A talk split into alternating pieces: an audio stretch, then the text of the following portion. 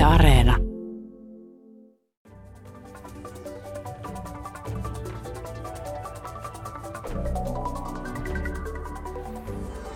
Tänään me puhumme EUn tämänhetkisestä suuresta puheenaiheesta eli Venäjästä ja siitä, miten ehkä Venäjän historian perusteella voimme päätellä jotain siitä, minkälainen on Venäjän tulevaisuus ja miettiä sitä, miten meidän kannattaisi Venäjän kanssa toimia ja minkälainen voisi olla EUn ja Venäjän välisten suhteiden tulevaisuus.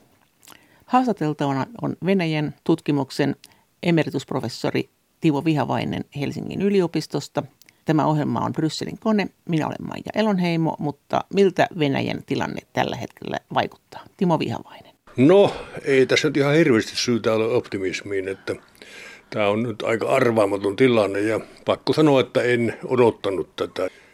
Minkälaisia mahdollisuuksia tässä nyt on sitten jatkossa, että miten tämä tilanne kehittyy? Tämä on harvinaisen avun, ei tällaista tilannetta ole koskaan ollut ja tässä nyt voisi niin lähteä tätä miettimään sitten vähän siltä pohjalta, että mitä aikoinaan on tämmöisten suurten katastrofien kohdalla sitten Venäjälle käynyt ja miten tosiaan nämä Venäjän ja lännen suhteet ovat aikoinaan muuttuneet, nimittäin onhan se nyt ollut kaikenlaista sentään ennenkin. Voidaan ajatella nyt vaikka tietysti kylmää sotaa, mutta voidaan ajatella myöskin Napoleonin ja Venäjän retkeä. Sehän oli oikeastaan koko Euroopan sotaretki eh, Venäjälle. Ja kyllähän tämä Venäjän ja lännen suhde on äärimmäisen kiinnostava ja tämä nyt on yksi luku taas tähän paksuun kirjaan, joka, josta kyllä nyt mun mielestä kannattaa yrittää etsiä jotakin vihjeitä, että mitä on ennenkin tapahtunut ja välttämättä ei tapahdu ollenkaan samalla tavalla. Kyllä siinä aina jotakin uutta on, mutta kyllä siltä vanhalta pohjalta on pakko ponnistaa kyllä. Siis miten sä nyt vertaat tämän, tämän Napoleonin retkeen? Silloinhan Napoleon meni Moskovaan, nyt Venäjä menee Ukrainaan. Niin, Napoleon meni tosiaan Moskovaan ja hän meni vapauttamaan Puolaa. Kyllä hän sitten itse kirjoitteli, että ei se Puola hänelle niin tärkeä ole, mutta hän nimitti sitä toiseksi Puolan sodaksi. Ja sehän oli tämmöinen kansainvälinen skandaali, että, että tuota, Venäjä oli kukistanut Puolan, liittänyt sen itseensä ja piti sitä sitten hallinnassa. Eihän muuten Venäjä ainut ollut siinä. Oikeastaan aloitteen tekijänkin oli Preussin Fredrik Suuri, mutta, mutta Preussi ja Itävalta suhtautuivat Puolaan kyllä, kyllä vähän niin kuin lempeämmin, että – Venäjää siitä sai kyllä haukut, että se on, on tämmöinen Puolan perivihollinen ja nöyryyttäjä ja suorastaan rikollinen. Niin, sä lähdet siitä, että koska se oli tämä Puolan sota, niin se on vähän niin kuin Ukrainan sota. Kyllä, siinä hyvin paljon samaa on ja siinä oli sitten myöhemmin, kun Puolahan pidettiin toista sataa vuotta sitten Venäjän vankeudessa, niin myöskin Puolasta sanottiin 1800-luvun lopulla – puolivirallisesti, että ei ole mitään Puolaa, että tuota, esimerkiksi puolan kieli on vain venäjän kielen murre. Ja yritettiin pakottaa heidät puhumaan venäjää, opettelemaan venäjää koulussa oli. Koulut oli, muutettiin venä, venäjän kielisiksi, kun ehdittiin. Tämä oli aivan hirmuista kansallista sortoa, voi sanoa. Ja Ukraina ei ollut vastaavalla tavalla herännyt se, se tuota kansallistunto siellä, puolalaiset tuli perinteisesti ylpeitä ja katsovat, että se on tämä, tämä heidän suurvalta, joka tässä nyt, nyt on nöyryytettävänä ja eivät voi sitä koskaan sietää. Ukraina ei ole koskaan ollut suurvalta, että tässä on tietysti tietty ero myöskin mentaliteetissä. Ukraina oli, oli tiukasti Venäjän hallinnassa ollut jo 1600-luvulta, että, että tässä ei tarvinnut Ukraina uudestaan valluttaa. Siellä oli muuten puolalainen yläluokka kyllä Ukrainassa, että – että tässä, tässä on aika semmoinen kiinnostava kohta, jota vähemmän tullaan ajatelleeksi, että usein katsotaan, että Puolan ja Ukrainan kohtalot ovat hyvin samantyyppiset, mutta on siinä tietty ero, että se puolalaisten tällainen aristokraattinen näkemys heidän suhtautumisensa venäläisiin oli hyvin ylein katsova.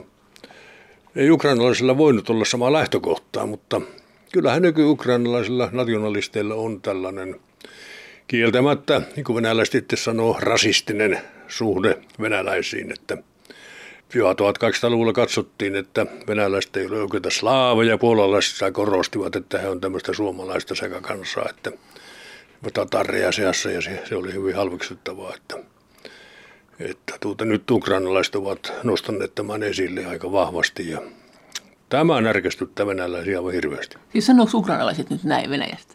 No ovat kyllä kirjoitelleet tällaisia ja, ja tuota, jos lukenut venäläisiä tarinoita siitä ukrainalaisten fasismista, niin yksi on juuri se, että siellä on tämmöinen rotuoppi, joka pitää venäläisiä alempana rotuna. Oikeasti, ja venäläiset pitää ukrainalaisia alempana rotuna? No... Eikö ne sätin niitä koko ajan, katsoo sitä nykyistä propagandaa? Ilman muuta, mutta he pitää niitä ennen, ennen kaikkea natseina. Tämähän on julistettu, että, että ukrainalaiset ovat, heillä on tämmöinen rotuoppi ja haluavat tuhota venäläiset.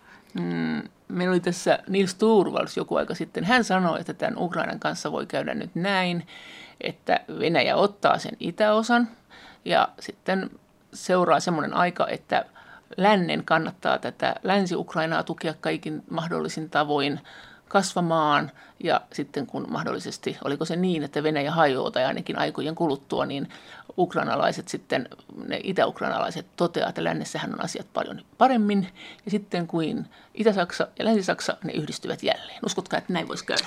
Onhan tässä tietysti järkeä tavallaan ja kyllä asia on niin, että sillä Itä-Ukrainassa on monien miljoonien ihmisten venäläinen vähemmistö ja se kielihän ei tässä ole oikeastaan olennainen, paitsi että sitä on kyllä sorrettu Ukrainassa, se on ihan totta. Vaan se, että se identiteetti ei ole ukrainalainen siellä. Ja minusta on kyllä aika turhaa yrittää sitten pakottaa heitä ukrainalaisiksi. Se on ihan sama kuin ukrainalaisia pakotettiin venäläiseksi ja, ja puolalaisia, että, että kyllä minä näkisin, että tuota siinä nyt kannattaisi vähän miettiä, että miten voitaisiin noita rajojakin muuttaa. Ei ne ole taivaasta annettuja nämä nämä rajat, kyllä ne on sieltä Leninin ja Stalinin aikaansaannuksia, että osittain Russovin, ei ne sen, sen pyhempiä ole. Ja läntinen Ukraina taas, sehän on osittain ihan vähän aikaa ollut vasta kuulunut tähän suurempaan Ukrainaan, se joka oli Itävallan ö, saalista aikoinaan, kun, kun ö, tuota, Puolaa jaettiin. Puolahan sisälsi, se vanha Puolan suurvalta, hyvin paljon valkovenäläisiä ja ukrainalaisia alueita.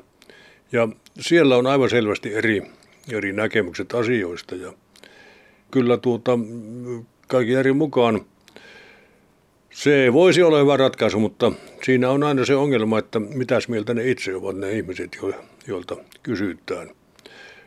Ja eikä tämäkään vielä ole se ratkaiseva, vaan että mitä mieltä on se valtio sitten, kun he kuuluvat Ukrainan valtioon, niin ei siltä niin vain pois lähdetä. Ja ja pilkota sitä. Siellä näyttää olevan erittäin, erittäin ö, vahva mielipide siitä, että Ukrainan rajat ovat pyhiä ja niitä ei sitten, niin ei väkivalta koskea saa. Ja, ja Venäjä ei saa palkita siitä, että se nyt pilkkoo Ukraina. Tämä on tietysti järkeenkäyvä argumentti tämäkin. Mutta jos ajatellaan, että ihmisiä, missä ne haluaa asua, kannattaisi kysyä niiltä. Hmm, uskotko, että niiltä voi kysyä? Tätähän Venäjä on sanonut, että se järjestää siellä kansanäänestyksen, mutta voidaanko me luottaa niihin tuloksiin? Ei voida tietenkään. Sehän se ongelma on, että sama kuin Krimillä siellä suuri enemmistö kannatti liittymistä Venäjään. Se voi olla todellakin näin ja minä jopa uskon, että suurin osa näin, näin tekikin. Mutta se täytyy olla kansainvälisesti hyväksytty kansanäänestys. Ja tuota, miten se nyt järjestää on. Meillä YK olemassa ja, ja Etyj ja tuota, se vaan pitää sitten saada kaikkien osapuolten hyväksyntä, että asioita voidaan muuttaa tällaisilla menetelmillä. Nyt näyttää valistuneen vuosisatamme silmin asiat olivat niin, että asioita on muutettava aseilla, verellä ja raudalla, että en tiedä onko tämäkään nyt hyvä. Miten sä uskot, että koska tulee rauha? Nyt tuli vaikea kysymys. Tuota, Esimerkiksi aikoinaan, kun tämä Krim, Krim vallattiin, niin minä uskon, että tästä tulee jäätynyt konflikti ja monet tuota asioita hyvin tuntevasti, mutta ei, tässä nyt ei kyllä todellakaan voi käydä niin, mutta on se nyt aika pitkään ollut jonkunlaisessa huurteessa, että, että kyllä samanlaista voi tapahtua Ukrainassakin, että tulee tämmöinen demarkaatiolinja, jossa vielä sitten saatetaan rauhaa rikkoa ja ammuskella, että Tämmöinen on ollut ja saattapi tulla. Miten nyt saataisiin Venäjä lopettamaan se hyökkäyksensä sotatoimet? Niin, se, on, niin. se on nyt hirvittävä arvovalta kysymys ja Venäjä on pullistellut juuri sillä, että vaikka muuten nyt ei ole oikein missään kehumista, mutta kyllä me ollaan sotilaasti vahvempia kuin kukaan muu. Ja sitten jos käy selville, että ei ne olekaan, niin tuota, se on kyllä aika nolotilanne. Se tarkoittaisi käytännössä sitä, että nämä pakotteet jäis tosi pitkäksi aikaa ja silloin myös jäätyisi EUn ja Venäjän välit pitkäksi aikaa. Näyttää siltä. Ja tässähän on tämmöinen skenaario, että, että Eurooppa luopuu näistä fossiilista polttoaineista ja sitten saksalaiset suuressa viisaudessaan vielä ovat luopumassa myös viimeisestäkin ydinvoimasta ja millä he sitten tulevat toimeen, niin tätä voi kysyä. Käytännössä he tulevat toimeen Venäjän maakaasulla. Sitähän sieltä Saksaan tulee ja eli nämä pakotteet ei todennäköisesti pidä. Miten Saksan ja Venäjän suhteet? Niin, siinähän se on tämä suuri, suuri akseli. Venäjä on nimittäin luottanut siihen, että ei Saksalla ole varaa rikkoa tätä riippuvuutta, jonka se on itse kehittänyt. Ja toista kaasu, kaasuputkea suurella rahalla on rakennettu ynnä muuta. No, tämä on tietysti, meillä lännessä on ajateltu, että tämä on vaihtoehto sitten sotilaalliselle väliintulolle. Ja se, se iskee aika pahasti länteen, kuten venäläiset ilkkuu, mutta eihän sillä tuota, se on vaihtoehto sitten sille, että käydään tosiaan sota, jossa tapetaan ihmisiä ja Länsi-Eurooppa ei ole siitä ollenkaan innostunut. Sehän siinä on se eskalaation vaara vielä. Että, en oikein ymmärrä, miten se ensi ja vielä seuraavakin tullaan sitten toimeen, ellei sitä kohtuuhintaista maakaasua saada sieltä. Merten takaa voidaan saada LNGtä ja tällaista ja kiertoteitse sitten Venäjän kaasua tietenkin myöskin. Se käy paljon paljon kalliimmaksi ja kyllähän tässä lamakausi on selvästi tulossa. Taantuma on Suomessa jo havaittavissa. Venäjän tutkimuksen emeritusprofessori Timo Vihavainen. Mutta entäs sitten se, että kääntyykö Venäjä sitten Euroopasta sinne Aasiaan? Minkä takia täällä Euroopassa notkuu? Että kyllähän Aasiahan on, jotenkin tuntuu tällä hetkellä sille helpompi kauppakumppani ja muukin kumppani. Joo, eihän Aasiasta nyt ole mitään pakotteita Venäjälle esitetty ja se on tietenkin selvä, että sinne päin pyritään, minne pystytään sitten myymään sitä öljyä ja kaasua, mutta ö, kyllä jotkut asiantuntijat on varoitellut, että ei se ole niin helppo yhtälö, että, että esimerkiksi tänne länteenkin, niin sitä olisi voitu mitä enemmän, kun olisi, olisi ollut pari, pari kaasuputkea enemmän, nyt se rakennettiin ja se on vähän kesken tämä toinen. Että tuota, ne valtavat välimatkat siellä, kyllä sinne menee jo niitä tietenkin mutta se hinta siinä nousee. Ja kulttuurisesti ei Venäjä ole kyllä mikään aasialainen maa. Että Onko se eurooppalainen? Kyllä se eurooppalainen on, että tuota, tästä on erilaisia mielipiteitä ja, ja etenkin aikoinaan niin Venäjällä olisi ollut hirveä loukkaus ja oli, kun sitä nimitettiin aasialaiskin maaksi. Napoleon oli yksi, joka, joka nimitti Venäjää Aasiaksi, mutta siitä oltiin tavattoman närkästyneitä. Siellähän puhuttiin Ranskaa paremmin kuin Napoleon, joka oli korsikalainen ja siellä, siellä taas tuota, ranskalaiset kotiopettajat opettivat niin hyvää ääntämystä, että Napoleon olisi voinut vain kadehtia, jos se olisi ymmärtänyt. Että tuota, se halusi olla kovasti eurooppalainen. Ja nyt tuota se, tämä tietysti johti siihen asetelmaan, että Venäjä oli Euroopan oppipoika. Se on hieman nöyryttävä, eikä ilmi niin vähänkään. Ja tietenkin slavofiilit sitten katsoivat, että me ollaan nyt väärällä tiellä, että meidän täytyy etsiä se kunniamme sieltä vanhasta, vanhasta Venäjästä, joka oli ennen Pietarin suuren uudistuksia.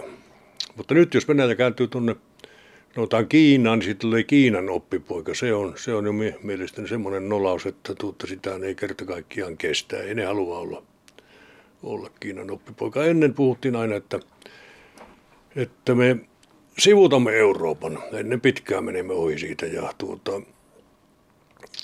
Dagnatti pregnat, eli otamme kiinni ja ajamme ohi. Se oli ihan virallinen tunnus. Se oli 30-luvulla jo siitä. Ja sitten vuonna 1961 julistettiin kommunismin rakentamisen ohjelma.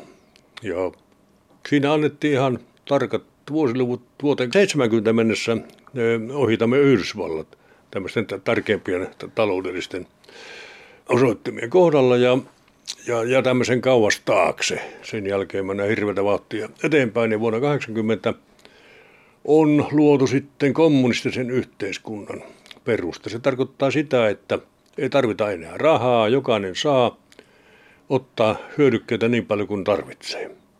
Eli jokaiselle tarpeittensa mukaan, jokaiselle kykyisen mukaan. Se on paratiisi maan päällä. Tosin eihän kukaan käsittänyt, että ne tarpeet on semmoisia kuin nykyisin. Mä ajateltiin, että jokainen saa tarpeeksi leipää ja vielä voita leivän päälle, niin mitäs tässä muuta sitten pääsee käymään teatterissa, saa ajaa ilmaiseksi junalla ja kaikkea tällaista, mutta kun ihmisen tarpeet ovat vaan nousseet. Emeritusprofessori Timo Vihavainen kirjoittaa blogissaan, että kun Venäjällä mietitään heidän lähihistoriansa, niin he näkevät näin, että uhrattiinko suuressa isänmaallisessa sodassa 27 miljoonaa ihmistä. Katsokaa, kadehtikaa.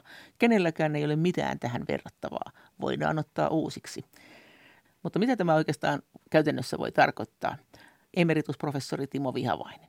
No kyllä, minäkin vähän, vähän aikoina kun venäläisten kanssa juttelin silloin joskus jo 70-luvulla, niin se tuli esille, että ei mikään muu kansa ole samalla tavalla kärsinyt kuin venäläiset ja osaa kärsiä sillä tavalla, että, että venäläisten tämmöisenä epäitsekkäänä kunnianhimona on kärsiä tulla tuota niin, ö, oman onnettomuutensa ansiosta sitten muiden onnen antajaksi. Että se oli neuvostoaikaa, siinä oli vielä mukana sitä uskoa siihen, että Neuvostoliitto pelastaa maailman kärsivät ihmiset ja tuo oikeudenmukaisuuden.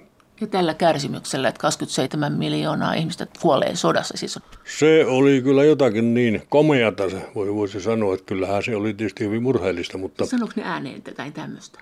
No ei Mitä nyt ihan näillä, näillä sanoilla, mutta kyllä mä heti ymmärsin, mistä on kysymys, että, että se on tämmöinen kärsimisen maailman ennätys. Ja, ja tuota, että käytän vähän nyt vulgaria sanontaa, mutta että, että ei mikään muu maa ole ostanut onneansa ja muiden kansojen onnea tämmöisillä uhreilla. Ja nimenomaan katsottiin, että tuo Itä-Euroopan vapauttaminen natsismista, kuten myöskin oikeastaan Länsi-Euroopan, se oli venäläisten uhrin ansiota.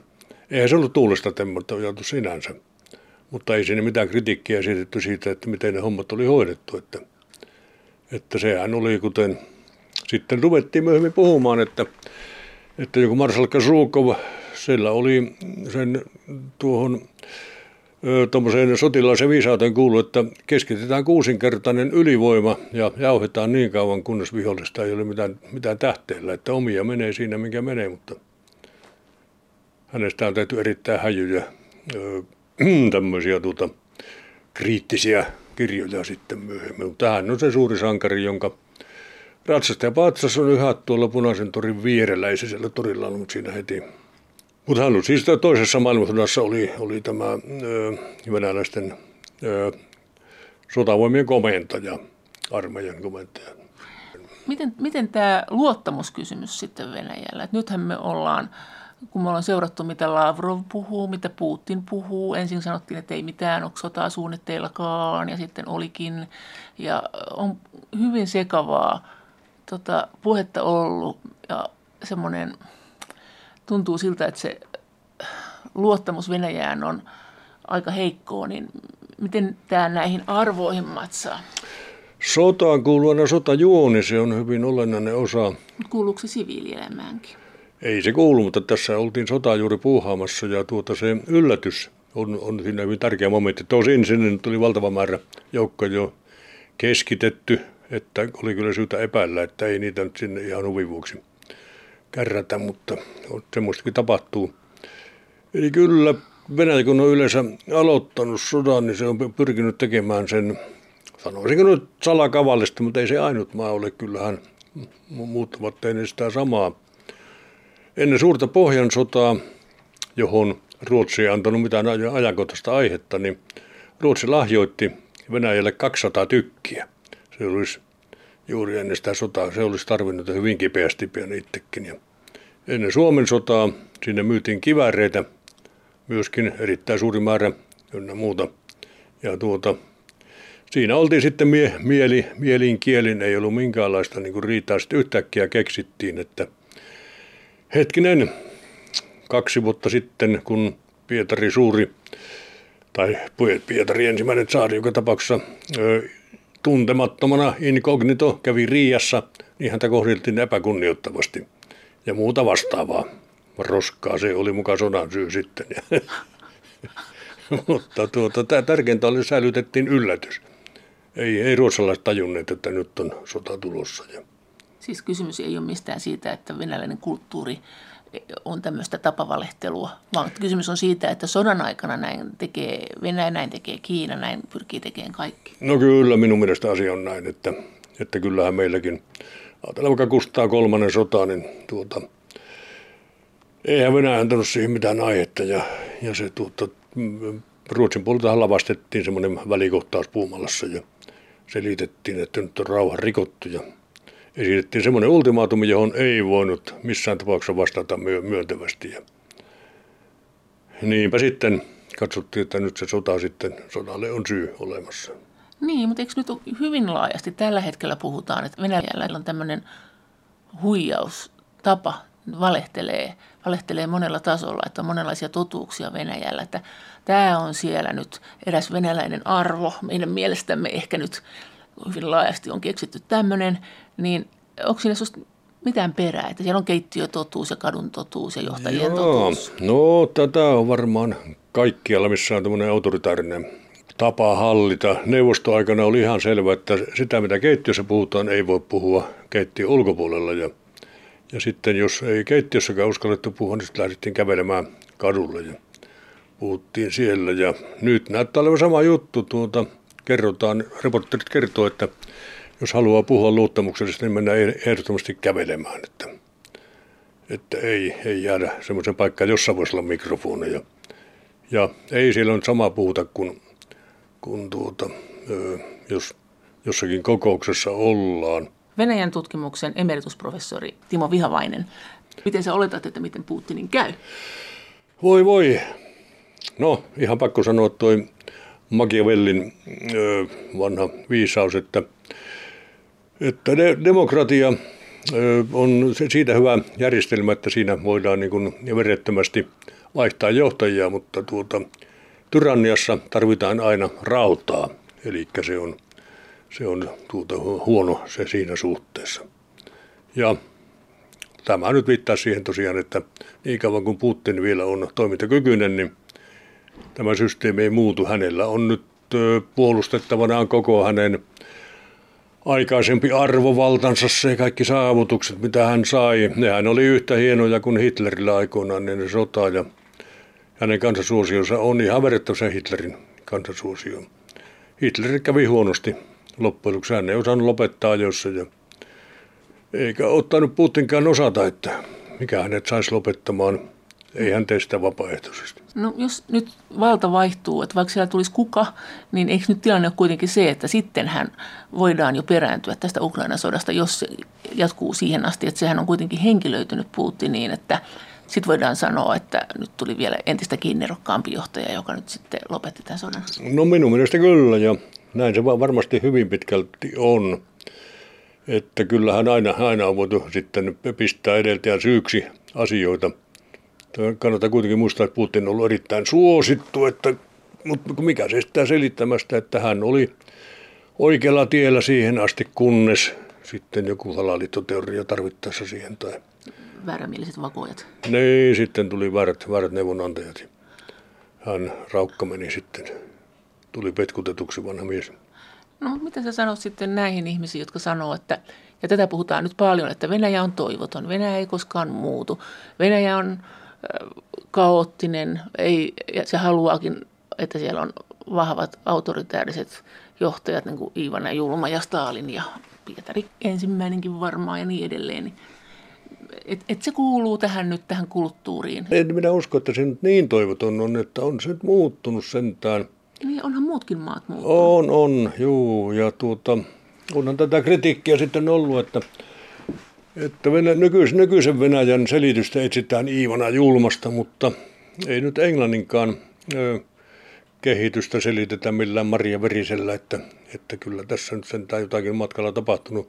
Tosin mitään magnakarttaa nyt ei, ei sitten Venäjällä ollut, että kyllä se historiallinen kehitystie on toisenlainen ollut ja nimenomaan sitten nämä yhteiskuntaluokat, ne on kehittyneet eri tavalla, että siellä Britanniassakin oli, oli tuota tämmöinen säätyyhteiskunta, hyvin suurta eriarvoisuutta, kuten vieläkin, mutta siinä oli semmoista tiettyä niin kuin toisenlaisen hallintotavan elementtejä mukana, eli katsottiin, että ei se passaa, että yksi tyranni sillä määrää asioista, vaikka se olisi Cromwellin tapana, joka, joka on sitten hallitsevinaan kaikkien oikein ajattelevien nimissä, vaan, vaan että täytyy olla semmoinen parlamentti, joka, jossa sitten se ääni kuuluu Venäjällä. Ei tämä parlamentti ole koskaan ollut kyllä suosittu ja kyllähän se kumileima sinne on nytkin. Puolassa oli ja se oli venäläisten suuri pelotin, että katsokaa Puolaa, että tämmöiseksi se tulee, jos rupeaa parlamentit määräilemään. Mitä sä oletat, että miten käy lännen ja Venäjän väleille nyt tulevaisuudessa tämän sodan jälkeen? Mitä tässä tulee tapahtumaan meidän suhteille? Koska, koska palaa luottamus? Onpa hyvin kiinnostava, kiinnostava juttu. Luottamuksen palaaminen ei tapahdu niin kauan kuin Putin on siellä, siellä remmissä. Se on ihan selvä. Hänen juttujensa on jo tarpeeksi kuultu. Ja tuota, ehkä koko, koko tämä putinistinen ja järjestelmä, että se, sen olisi kyllä muututtava. Miten se voisi tapahtua, se on vaan toinen juttu. Mutta kyllä sitä, niitä Venäjän raaka-aineita, niillä on käyttöä meillekin ja, ja tuota, Venäjän kulttuurinen kääntyminen Aasia on mahdotonta. Ei, ei se ole mikään aasialainen valtio, eikä ne halua sitä, eikä se, se on niin vahva se side länteen, että ei se nyt niin vaan käy. No kumpi tulee olemaan ärtyneempi toisiinsa? Venäläiset tähän Eurooppaan vai eurooppalaiset Venäjään? Mä tai siis luulen, tähän EU-alueen Eurooppaan? Luulen, että se on aika paljon niin kuin 50-50 tai 50-60, kuten Matti Nykänen sanoi, että, että, että kyllä Venäjällä on tämä, tämä länsimaalaistajien tuota, osasto, eli se on aika laaja. Ja kuten muistamme näistä protesteista aikoinaan järjestettiin Moskovassakin niin sanottu miljoonien marssi. Tuota se oli Putinia vastaan suunnattu mielenosoitus. Ei nyt monta miljoonaa ollut satoja tuhansia ihmisiä oli itsekin katsomassa sitä. Ja, taikka sitten Nevskillä lähinnä nuorisoa oli kymmeniä tuhansia marssimassa ja huutamassa, että Putin on varas. Ja tähän no, tyyliin. se oli? No siitä on ehkä viitisen vuotta, että että tuota, nyt ei semmoista voisi kuvitellakaan, että en, ensinnäkään ne ihmiset uskalla. Ja sitten myöskin se, että kun katsotaan, että länsi ahdistelee meitä, niin ei meillä ole oikeutta ruveta venettä keikuttamaan. Mutta sitten kunhan tämä vähän rauhoittuu, niin ei, se, ei ne Putinin laakerit nyt kyllä kovin houkuttele varmaan ketään, että jos on tapettu kymmeniä tuhansia ihmisiä – No siitä, siitä pitää saada nyt jonkunlaista hyvitystä mukamas. Sitä ilman on vaikea lopettaa. Mutta tuota, ei sitä saa anteeksi helposti, jos, mm. jos koskaan. Mm. Mitä järkeä Putinin on välittää siitä, miten siellä sodassa käy, koska se propagandakoneisto jauhaa ihan mitä sattuu ja ihmiset uskoo siihen. Ja voi sanoa, että nyt voitettiin se sota. Ja... Aha, niin, niin talvisodassakin kehuttiin joo, mutta ei, ei se oikein loputtomasti toiminut. Tosin melkoinen mestarisuoritus oli talvisodan päätyttyä, kun pistettiin hirmuinen ralli päälle, että tuota, se oli niin suuri puna-arvoinen urotyö, että semmoista ei ollut niin maailma ennen nähnyt, että koko Euroopan yhdistyneet voimat oli meitä vastassa ja semmoinen mahdoton masinolinja siellä oli jo tullut koskaan historiassa murrettu. Mehän tehtiin se. Että tuota, en mä tiedä, no pitää nyt koittaa keksiä tuossa samanlaista, mutta ei se oikein, kun ei ole Neuvostoliittoa enää. Ja pakko siellä on nyt kuitenkin se, sitä sensuurista luopua. Miten se sitten, kun sä tunnet sen Venäjän, niin miten ne ajattelee lännestä, ne tavalliset ihmiset? Ne on kuitenkin tottunut jo olemaan lännen kanssa yhteydessä. Se on täysin muuttunut siitä, mitä se oli neuvostoaikana, että aikoinaan kirjoitin kirja, jolle annoin sitä nimeksi Itäraja häviää. Tämä sitten on herättänyt hilpeyttä, mutta tuota, ja jotkut venäläiset sanoivat, silloin me lähden täältä pois, jos se häviää. Mutta tuota, Tarkoitin vain sitä, että se kulttuurinen Kiinan muuri, se, se murtuu aika tavalla. Neuvostoaikaan ei ollut edes yhteistä kieltä. Ei siellä osattu englantia ja Suomessa ei osattu venäjää. Niinpä sitten se oli vähän tämmöistä elekieltä ja tämmöistä jotakin ihmistä pitkin, pitsin englantia tai saksaa tai ranskaa, ne osasi melkein paremmin niitä. Ja, ja nyt tilanne on täysin toinen. Ne, ne tuntee muun muassa tuon internetin kautta ne on aika hyvin perillä tästä läntisestä ajattelutavasta, että se on, se on osa nyt tätä Venäjän nuorison ajattelutapaa, että kyllä sillä on varmasti merkitystä. Ei, ei voida palata samaan kun neuvostoaikana oltiin. Vaikka nyt näyttää siltä, vaikka nyt kaikki jotenkin pimennossa, niin sä uskot, että se pulpahtaa sieltä? Ne on nyt vaan hiljaa ja tuota, nyt on vielä tämmöinen dramaattinen hetki, kun Venäjää uhataan. Hirveän moni uskoo tähän ja ne, jotka siellä nyt on viime aikoina käyneet, en ole käynyt kuin viime syksynä viimeksi tuota, tuota, sodan aikana, niin sanoi, että kyllä puolet on sota vastaan selvästi, mutta puolet on sen puolesta, se on hirmuinen määrä. No, miten sä luulet, että kuinka kauan kestää siihen ja miten se tapahtuu, että nämä kaupalliset yhteydet palautuu, että nythän sieltä on takavarikoitu länsimaisia yrityksiä, on joutunut lähteen sieltä isoilla tappioilla ja niin edelleen, niin kyllä jotenkin katselee, että millaisia tappioita ne on tehnyt, että voi olla, että menee aika kauan ennen kuin lähtevät takaisin. Länsi tämä kyllä tietysti aloitti ja tuota, se varmasti riippuu siitä, millä alalla ollaan. Eli tämähän on ollut tämmöistä taloudellista sotaa lännen puolelta ja Venäjällä on ilkuttu, että ne ampuu oman nilkkansa, mutta tuota, se ei nyt on kuitenkin vaihtoehto sille, että olisi ammuttu kovilla heidän nilkkaan ja, ja tuota, heidän pitäisi mieluummin kiittää siitä. Mutta saatellaan tiettyjä asioita, vaikka sitä, että Finnair joutuu nyt kiertämään Pohjoisnavan kautta, niin ei se nyt olisi niin valtava, valtava tuota uhraus sallia sen lentämistä taas Venäjän kautta, koska siitä tulisi selvää rahaa ja sitä nyt kyllä tarvitsee. Sota on jumalattoman kallista ja vaikka niillä on isot rahastot, joiden käytössä saattaa olla ongelmia, mutta ne on todella isot, niin kyllä ne pian sitä rahaa. Tarvitsisivat paljon muuhunkin kuin sotimiseen. Paljon sä luulet, kauanko niillä kestää rahaa tähän sotimiseen?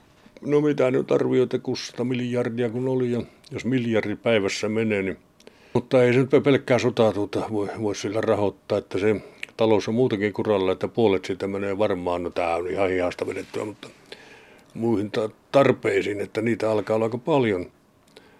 Se on jännä juttu, että venäläiset ei ole hirveästi tuohon taloudellisiin uhrauksiin, ne on tottuneet.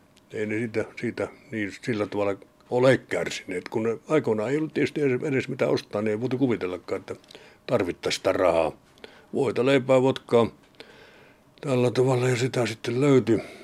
Mutta tuota, joskus sanottiin vähän ilkeästi, mutta ihan totta se oli, että sosialismi on järjestelmä, joka viihtyy erinomaisesti ja nimenomaan köyhyydessä ja myöskin sen takia luo sitä köyhyyttä sitten ympärille. Ja, ja siihen totuttiin kyllä ja tuota, oltiin ylpeitä siitä moraalisesta ylemmyydestä, kun ollaan maailman ensimmäinen sosiaalinen yhteiskunta.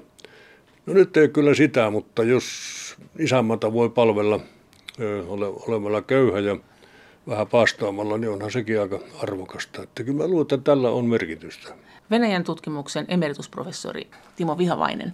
Mikä se juttu on? Tuntuu, että se on jatkossa kiinni, että kun venäläiset tulee tänne länteen, niin kuin itse, niin hän halusi takaisin. Kauhean monet haluaa takaisin sinne Venäjälle. Mikä se juttu siellä Venäjällä on, joka, joka heitä imee? Se on, on isänmaa, tuota, se, on, se on jotakin, jotakin niin kuin, ylimaallista. Kyllä se venäläisille on paljon tärkeämpi kuin hyvin monelle muulle. Kyllähän me ollaan nähty, miten nämä oligarkit sujuvasti muuttaa ja heidän perheensä tuonne länteen, mutta kyllä niitä venäläisiä patriotteja on ollut kautta aikojen, jolle se on jotakin niin, niin suurta, että tuota, ei sitä voi minkään muun verrata. Onhan meillä vastaavia mutta ei, ei kyllä ihan ihan samassa määrin. Että Venäjällä puhutaan tämmöistä massipatriotismista, eli venäläinen leipäkaljakin on jotakin niin käsittämättömän ihanaa ja venäläinen koivumetsä ja kaikki tällaiset. Onhan niitä koivuja meilläkin, mutta, mutta siellä on aika vakaa usko siihen usein, että ei missään muualla ole koivujakaan, eikä siellä ole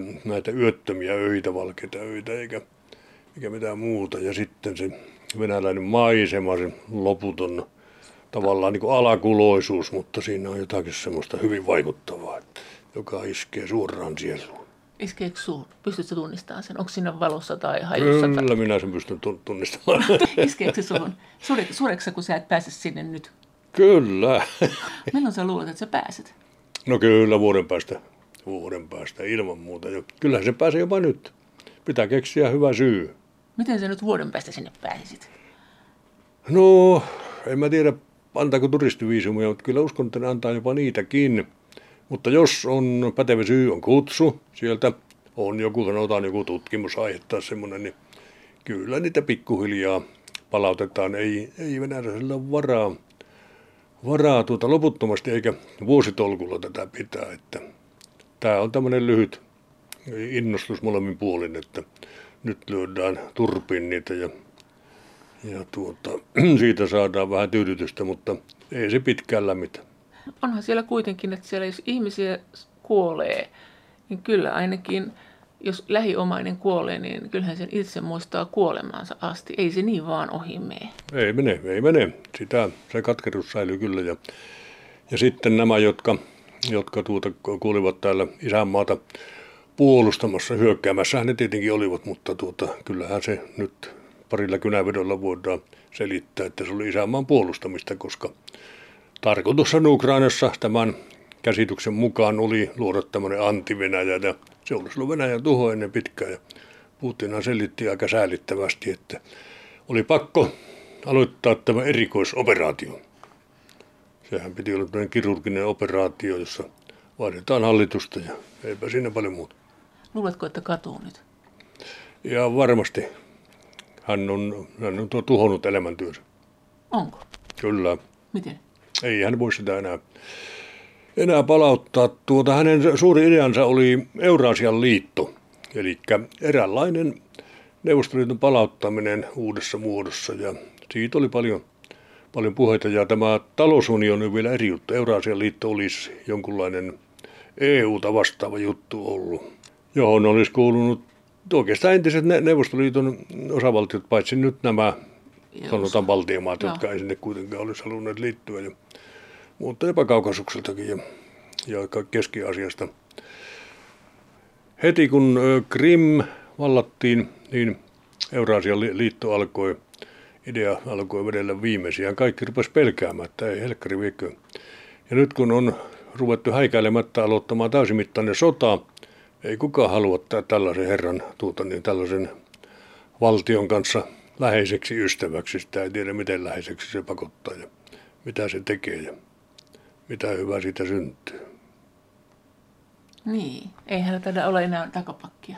Mitä sä luulet, että mikä se on se juttu? Nyt, mit, mitä, hän, mitä hän nyt haluaa? Mä luulen, että haluaisin nyt hirveästi päästä pois siltä Ukrainasta sillä tavalla, että hän ei olisi – ihan kaikkea mainittaa vielä menettänyt. Se on äärimmäisen vaikeaa. Onko se, onko se mahdollista? Oikein usko. Nyt olisi parasta vetää tuota, tuota, tuota, no en nyt kehtaa sanoa, mutta tuota niin, olisi parasta hävitä. Maailmasta. Maailmasta, niin tuota sitten jäisi vielä jotakin.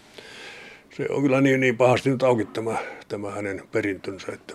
No entä sitten edelleen tämä jatko, kun sä oot kirjoittanut semmoisen kirjan kuin länsimaiden tuho, eikö se ole? Niin. Joo, niin siinä sä ö, maalaat aika synkän kuvan EUsta ja sen, sen tulevaisuudesta, että se tässä nyt sitten rapistuu, mutta jos ajatellaan, että tässä on sitten ehkä tämmöinen rapistuva EU, sitten on tämmöinen Venäjä, joka on aika sekaisin, niin millainen koktail se sitten on? Mitä siitä seuraa? Joo, siinä joku, joo, parikymmentä vuotta sitten, se oli aika merkittävä, oliko George Lucas vai kuka tuota sanoi, että Venäjä olisi nyt mainio lisää tähän länteen ja Eurooppaan, että se on EU verrattuna se on sopivan heikko, että tuota se, se ei pääse siellä määräämään, jos, jos näiden suhteet suuresti lähenee, mutta sitten sillä on myöskin toimiva ydinase, että se on, se on siinä hyvä lisää tähän, tähän poliittiseen ja sotilaisen voimaan. Ja tuota niin, ilman muuta yhteisiä intressejä on Venäjällä ja Euroopalla eikä Venäjällä ja Kiinalla. Että tämä nyt on tämmöinen niin kuin pitkän tähtäimen arvio. Lukas oli tietenkin hyvä, erinomainen tuota, historian tuntija, että, mutta ei toistaiseksi nyt näin, näin ikävä kyllä näytä menevän. Että onko nyt vähän kysymys siitäkin, että ei Euroopassa olla liikaa pelätty Venäjää eikä ole niin kuin uskallettu ottaa sitä tarpeeksi lähelle. No tämä varmaan tuntuu monesta rienaukselta, koska moni lähtee siitä, että sehän olisi siitä innostunut ja sitten pyrkinyt levittäytymään koko Eurooppaan niin paljon kuin olisi pystynyt. Mutta ei Venäjän voimat ole niin suuret. luulet sä, miten sä luulet tämän Ukrainan sodan jälkeen? Onko paljon puhuttu siitä, että nyt Ukraina taistelee koko EUn puolesta, että jos ei se pysäytä sitä, niin Venäjä ei pysäytä mikään. Mitä sä tähän sanot? No tämä on se ikivanha ajatus siitä, että Venäjä luonnonlainomaisesti se laajenee, laajenee ja laajenee. Aikoinaan keksittiin jopa laskea, että montako kilometriä päivässä se laajenee ja se oli sen ajan vähän muotitieteen mukaista. No ei se nyt ihan kuitenkaan näin ole, että Ruotsissakin oltiin hyvin, hyvin peloissaan, että se tietenkin se pyrkii Atlantille ja Skandinaavia on sen luonnollinen tuota, niin, niin. Suulla. Niin, tuota kyllä, mutta eipä siinä nyt näin sitten käynyt, että, että Venäjä oli silloin valtavassa kasvussa ja se, sen väkilukuhan tuplaantui hyvin lyhyessä ajassa. Vielä 1200-luvun alussa Venäjä oli huomattavasti pienempi kuin Ranska väkiluvultaan ja ja tuota, tai se alkoi tulla silloin, kun Napoleon hyökkäsi, niin oltiin aika lailla tasoissa, mutta ennen pitkään Ranska jäi tuommoiseksi, mitä nyt tulisi Neuvostoliitto, kun ajatellaan, niin no ei se nyt kymmenesosa ollut, mutta tuota, olisiko kahdeksasosa Venäjän väkiluvusta ja, ja tuota, ei se talousmahtina tietenkään yhtä suuri ollut, mutta selvästi se oli niin kuin aivan eri luokan suurvalta. Se kuvaa sitä Venäjän vyörystä, venäläisen höyrijyrän tulosta Eurooppaan, niin kyllä se on vähän turha vanhaa, vanhaa perua. Ei sillä ole nyt semmoisia lihaksia, että se sen pystyisi tekemään. Että kaikille oli kyllä yllätys, että, että tämä molemmin puolin edullinen kaasukauppa sitten meni tällaiseksi. Tämä ei se estänyt tätä idioottimaista Venäjän irtautumista sovinnollisesta politiikasta. No mitäs tulevaisuudessa, miten, miten me on opittu meidän ja Venäjän suhteista? Joo, eihän me olla mitään opittu, kun me liityttiin NATOon. No, tuota moni närkästyy tästä perusteellisesti. No, sano, sano NATO-homma. Ei meillä mun, mun mielestä ollut vielä syytä, syytä tuota menettää malttiamme ja tuommoiset kaikki höpöpuheet siitä, että me oltiin niin Venäjän armoilla ja sitten pelättiin niin valtavasti Venäjää, että se pakotti meidät jonkin suomettumisen. Nämä roskapuhetta tuota. Meidän nilkit ne itse suomettuivat, jos tätä sanaa käytetään, ja käyttivät hyväkseen, hyväkseen sitä Venäjää, mikä pystyivät. Ja Venäjän pelkoa vai? Niin, nyt ne käyttää hyväkseen sitten EUta, mikä, mikäli pystyvät. Ja ei tämän sitä kummemmaksi muutu. Että kyllähän meillä – enemmän omaa määräysvaltaa oli, oli ennen EUta kuin sen jälkeen. Että tietysti jos me ajatellaan, että siellä tehdään aina oikeita päätöksiä, niin tuota, mikä, mikä vahinko siinä on, mutta mun mielestä ei välttämättä tehdä, ole meidän edun mukaisia. Oliko sun mielestä EU-liittyminen turvallisuuspoliittinen vai taloudellinen ratkaisu? Se oli hyvin pitkälle turvallisuuspoliittinen myöskin, oli se taloudellinen ilman muuta. Siihen oli pyritty integrointiin, integroitumiseen jo kymmeniä vuosia niin paljon kuin pystyttiin, mutta sitä kyllä motivoitiin paljon sillä turvallisuuspolitiikalla ja siihen kovasti uskottiin. Ja mun mielestä uskottiin ihan syystä, että tuota... Siinä mielessä oli susta niin kuin hyvä idea vai? No, olihan se nyt, mutta en minä olisi kyllä kannattanut koko EU-liittymistä. Norjakin on pärjännyt aika mukavasti, mukavasti ilman EUta ja ja tuota Ruotsi ilman tätä rahaunionia, että joku tolkku sinnekin olisi voinut olla. Miten sä niin sanot, että se on sama asia, tämä suomettuminen ja nyt se suhtautuminen EU-hun, että, tai nyt ja tulevaisuudessa EU-hun? No se on pikkusen eri sikäli, että tuota, siellä mennään, mennään tuota allekirjoittelemaan sellaisia päätöksiä, joita ei olisi missään tapauksessa tehty, ellei ole sinne liitytty, että eihän me semmoista jouduttu tekemään niin sanotun suomettumisen aikana. Eli Mutta, miten on allekirjoitettu eu No nyt tulee näitä kaiken maailman metsädirektiivejä, mitähän näitä on, että kohta on saunadirektiivi vielä ole tuota, ja kaikenlaista hullua, kun ei tunneta Suomen oloja eikä haluta ottaa tätä huomioon, niin näin se on, kun se on kaukana se hallinno meistä, niin se, se on huono asia. Mutta se NATO? No NATO, tuota, on se vähän, minun mielestä se on aika tarpeeton. Kyllähän Suomi on NATOlle hyvin tarpeellinen, että jos ajatellaan nyt tietenkin tätä Suomenlahden hoitamista. Tuota, tietysti nämä sotilaat tekevät aina tällaisia laskelmia ja spekulaatioita, että – että jos se Venäjä sitten hyökkää Viroon, minkä, mihin, mihin sillä voisi olla tiettyjä intressejä, niin tuota voisi käyttää hyväksi Suomen aluetta. Ja Virolla ei ole omia lentokoneita edes. Mä tiedän, onko mitään hyötyä, vaikka Ukrainassa näyttää, että ei kovin paljon. Mutta Suomi voisi vastata ainakin Viron puolustuksesta ja näin sitä on ajateltu ja puhuttu siitä jo kymmeniä vuosia. Suomen vanha perusidea oli, että me vastataan omasta puolustuksestamme, mutta Natossa me joudutaan kyllä hoitamaan nyt vähän muidenkin palstoja, että, että en tiedä, onko kyllähän sitä varmaan joku, jonkunlainen hyöty saattaa olla Suomellekin tästä Natosta, mutta Natolle on kyllä hyötyä Suomesta, että, että ei mikään ihme, jos meidät sinne halutaan. Tämä Turkki on erikoistapaus, ei halua vaan nyt iltalypsyä siellä tehdä, että osoittaa vähän kaapin paikkaa Suomelle. Miten sä muuten näet Venäjä ja Turkin? Uskotko että tässä NATO-tilanteessa niin siellä on Venäjä puhuu? Kyllä, mä oon aivan varma, että ne, ne on vähän keskenään jutelleet. Että ne käy kauppaa ja Erdogan ei suinkaan ole Putinin käskyläinen. Sieltähän ammuttiin komeasti venäläinen lentokonekin alas välillä ja tuota, ne neuvottelee keskenään ja Mä luulen, että Putin usein saattaa tehdä niin kuin siltä Turkista sanotaan, että tietenkin vastapalveluksia odottelee. Venäjän tutkimuksen emeritusprofessori Timo Vihavainen. Miten toi Ranska ja Venäjä, miten sä oletat, että mitä, mitä tulevaisuudessa? Nythän se näyttää vähän siltä, että Macronin vaikutusvalta ei ole niin iso kuin hän ehkä haluaisi, eikä sitä kautta Ranskankaan. Onko nyt jotain keskeistä tapahtumassa? No nyt on vaikea sanoa. Ranska haluaisi olla, olla suurvalta ja se on nyt ainoa EU-maa, jolla on ydinase. Ja onhan se tietysti komea, mutta ei sillä vielä herra huonetta rakenna. Ranska ei ole kovin hirveän vakuuttava monessakaan suhteessa. Nyt se haluaa pullistella ja sillä ei oikein varaa nyt ryhtyä mihinkään tämmöiseen taloussotaan. Niin kun saisi nyt omat hommansa kuntoon, niin hyvä olisi, että että se pitää niin kuin omia puoliaan samoin kuin Saksakin ja me pienet hölmät EU-maat sitten yritetään ahdistella Venäjää, josta nyt ei ole sillä mitään merkitystä. Ja sä näet sen näin, että Ranska ja Saksa, Saksa supsuttelee siellä jossain kulisseissa Venäjän kanssa ja me sitten ollaan närkästyneitä ja puhutaan pakotteista. Kyllä mä näin, näin näkisin ja Saksa on semmoinen esimerkki, jota kaikki aina osoittelee, mutta Ranska on toinen Onko se pelottava susta se Saksan ja Venäjän nyt tämä lämmin suhde? En minä nyt sitä pelkää, että tuota, ei, ne, ei ne yhteisellä armeijalla ajo ainakaan Suomeen hyökätä, en usko hetkeäkään.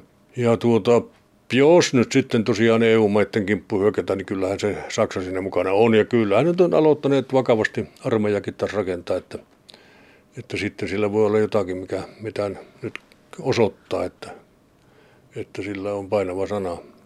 Entäs tämä, sä sanoit, että ei ole välttämättä opittu mitään tästä sodasta ja tästä koko juoksutuksesta, mutta miten meidän pitäisi oppia, miten meidän jatkossa pitäisi muistaa, kun me Venäjän kanssa lännessä Joo, ollaan? Venäjän pitäisi nyt oppia sitä erittäin paljon ja toivottavasti oppii, että jos se tuhoaa koko nykyisyytensä ja tulevaisuutensa pitkäksi aikaa, ei nyt loputtomasti, mutta tekemällä tämmöistä typeryyttä, niin tuota, ehkä siis tulee, tulee huomaamaan, että ei, ei näillä konsteilla ei tässä maailmassa pärjätä.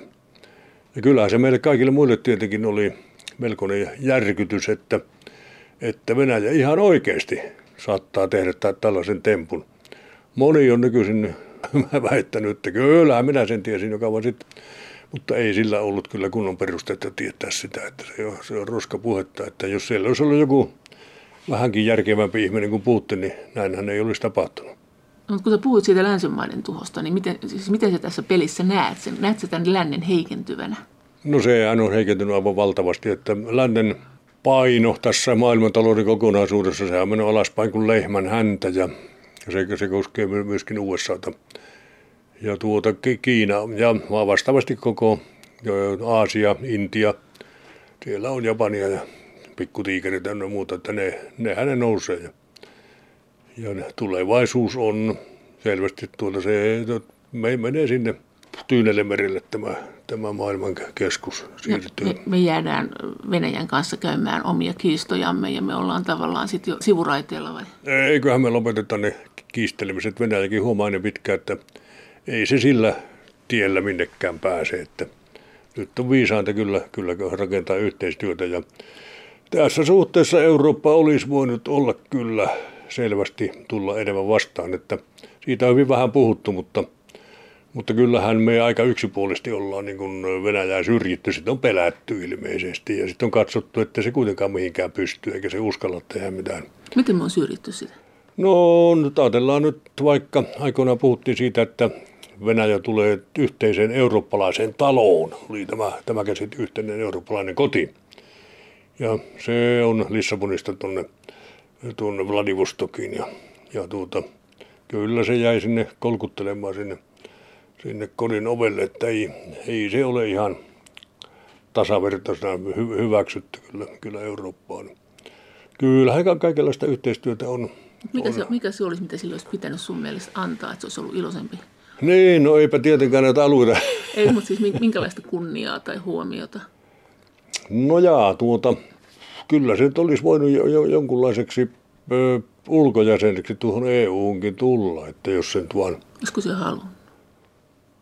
Niin, kyllä se ainakin al- aluksi näytti siltä, että se, se voisi haluta. Että nythän tietysti sitten se korvava oli tämä Eurasian, Eurasian liitto, jota, jota Putin sitten rupesi puuhaamaan. Että se olisi ollut nimenomaan se vastapuoli sille.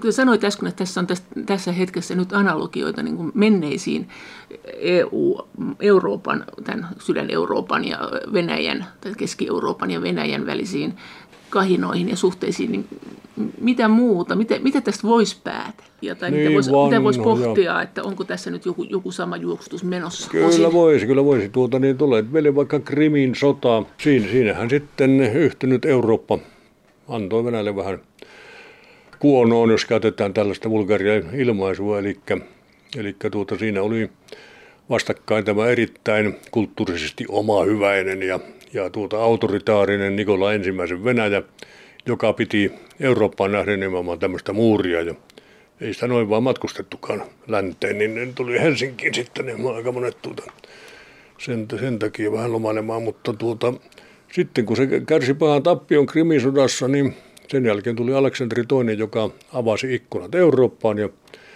aloitti liberaalien uudistusten kauden. Se nähtiin meillä.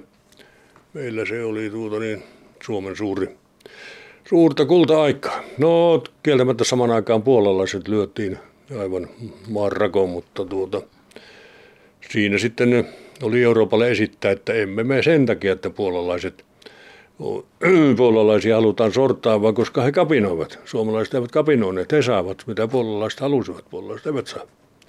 Eli se on että, vähän niin kuin tämä YOA Suomi.